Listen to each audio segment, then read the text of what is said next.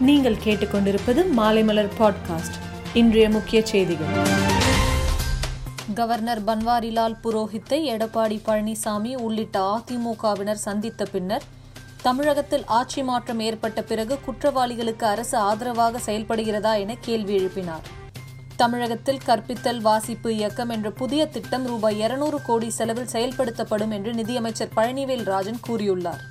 ஐந்து ஆண்டுகளில் தமிழகத்தை பசுமை நிறைந்த மாநிலமாக மாற்றி காட்டுவோம் என்று வேளாண் அமைச்சர் எம் ஆர் கே பன்னீர்செல்வம் கூறியுள்ளார். இன்றைய சட்டமன்ற கூட்டத்தின் போது சபாநாயகர் அப்பாவு ஆண்டுக்கு ஒரு லட்சம் பனை விதைகளை வேளாண் துறைக்கு தருகிறேன் என்று கூறினார். மதுரை மடத்தின் இருநூத்தி தொண்ணூத்தி மூன்றாவது ஆதீனமாக ஹரிஹர ஞானசம்பந்த தேசிக பரமாச்சாரிய சுவாமிகள் முறைப்படி பதவியேற்கும் விழா வருகிற இருபத்தி மூன்றாம் தேதி நடைபெறுகிறது. கொடநாடு வழக்கில் ரகசிய வாக்குமூலம் அளித்த சயான் தங்கியிருக்கும் இடத்தில் தீவிர கண்காணிப்பில் ஈடுபட்டுள்ளது போலீஸ். இந்திய ஜனாதிபதி ராம்நாத் கோவிந்துக்கு இன்று டெல்லியில் உள்ள ராணுவ மருத்துவமனையில் கண்புரை அறுவை சிகிச்சை நடைபெற்றது. வங்கி லாக்கருக்கான புதிய விதிமுறைகள் குறித்து இந்திய ரிசர்வ் வங்கி இன்று அறிவிப்பு வெளியிட்டுள்ளது. புதிய விதிமுறைகள் இரண்டாயிரத்தி இருபத்தி ரெண்டு ஜனவரி ஒன்று முதல் அமலுக்கு வருகிறது. மேலும் செய்திகளுக்கு மாலைமலர் டாட் காமை பாருங்கள்.